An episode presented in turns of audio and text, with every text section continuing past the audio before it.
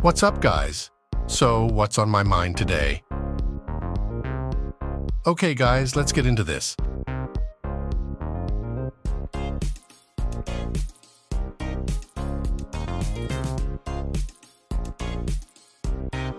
Sports have the potential to reduce racial discrimination by cultivating a culture of collaboration, mutual respect, and fair competition among diverse groups of people.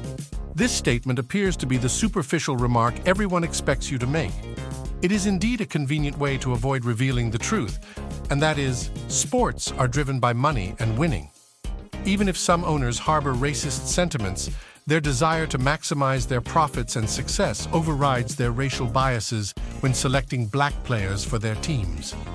In the 1960s, black athletes seized the opportunity to use their influence to challenge the stereotypes of black people.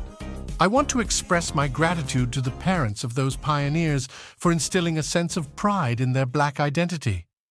Those early professional black athletes could have been like some of the current ones I would label as the pick-me athletes.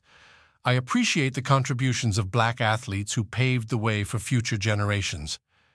One of the most remarkable examples was Doug Williams, who made history as the first black quarterback to win the Super Bowl. Whether he knew it or not, he carried the entire black community on his shoulders. His performance and leadership in Super Bowl 22 inspired millions of people.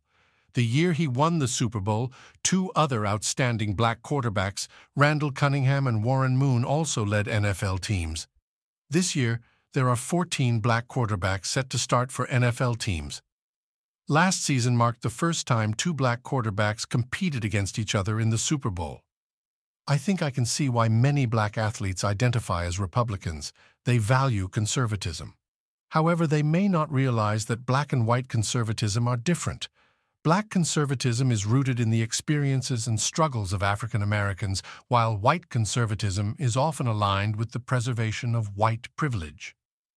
The phrase, Make America Great Again, implies a return to a past that was better for some than for others. As a black man, I do not share this nostalgia. I have enjoyed some happy moments in America, but I have never regarded this country as great, and that is the difference in understanding between individualism and our collectivism. Just because you have some genuinely great moments does not mean that people who do not look like you have had similar moments. There was a powerful monologue delivered by Anthony Anderson on the show Blackish. He explored the complex relationship between the black community and the nation, a relationship that calls for an honest and critical assessment of our past, present, and future. It expresses a patriotic love for this country that does not ignore or justify its flaws. It challenges the dominant narrative that often erases or distorts the experiences of black people in America. Many black Americans recognize that the nation needs to take concrete actions to address its systemic problems. Okay, guys, that's what's been on my mind today. You guys have a good day. Peace out.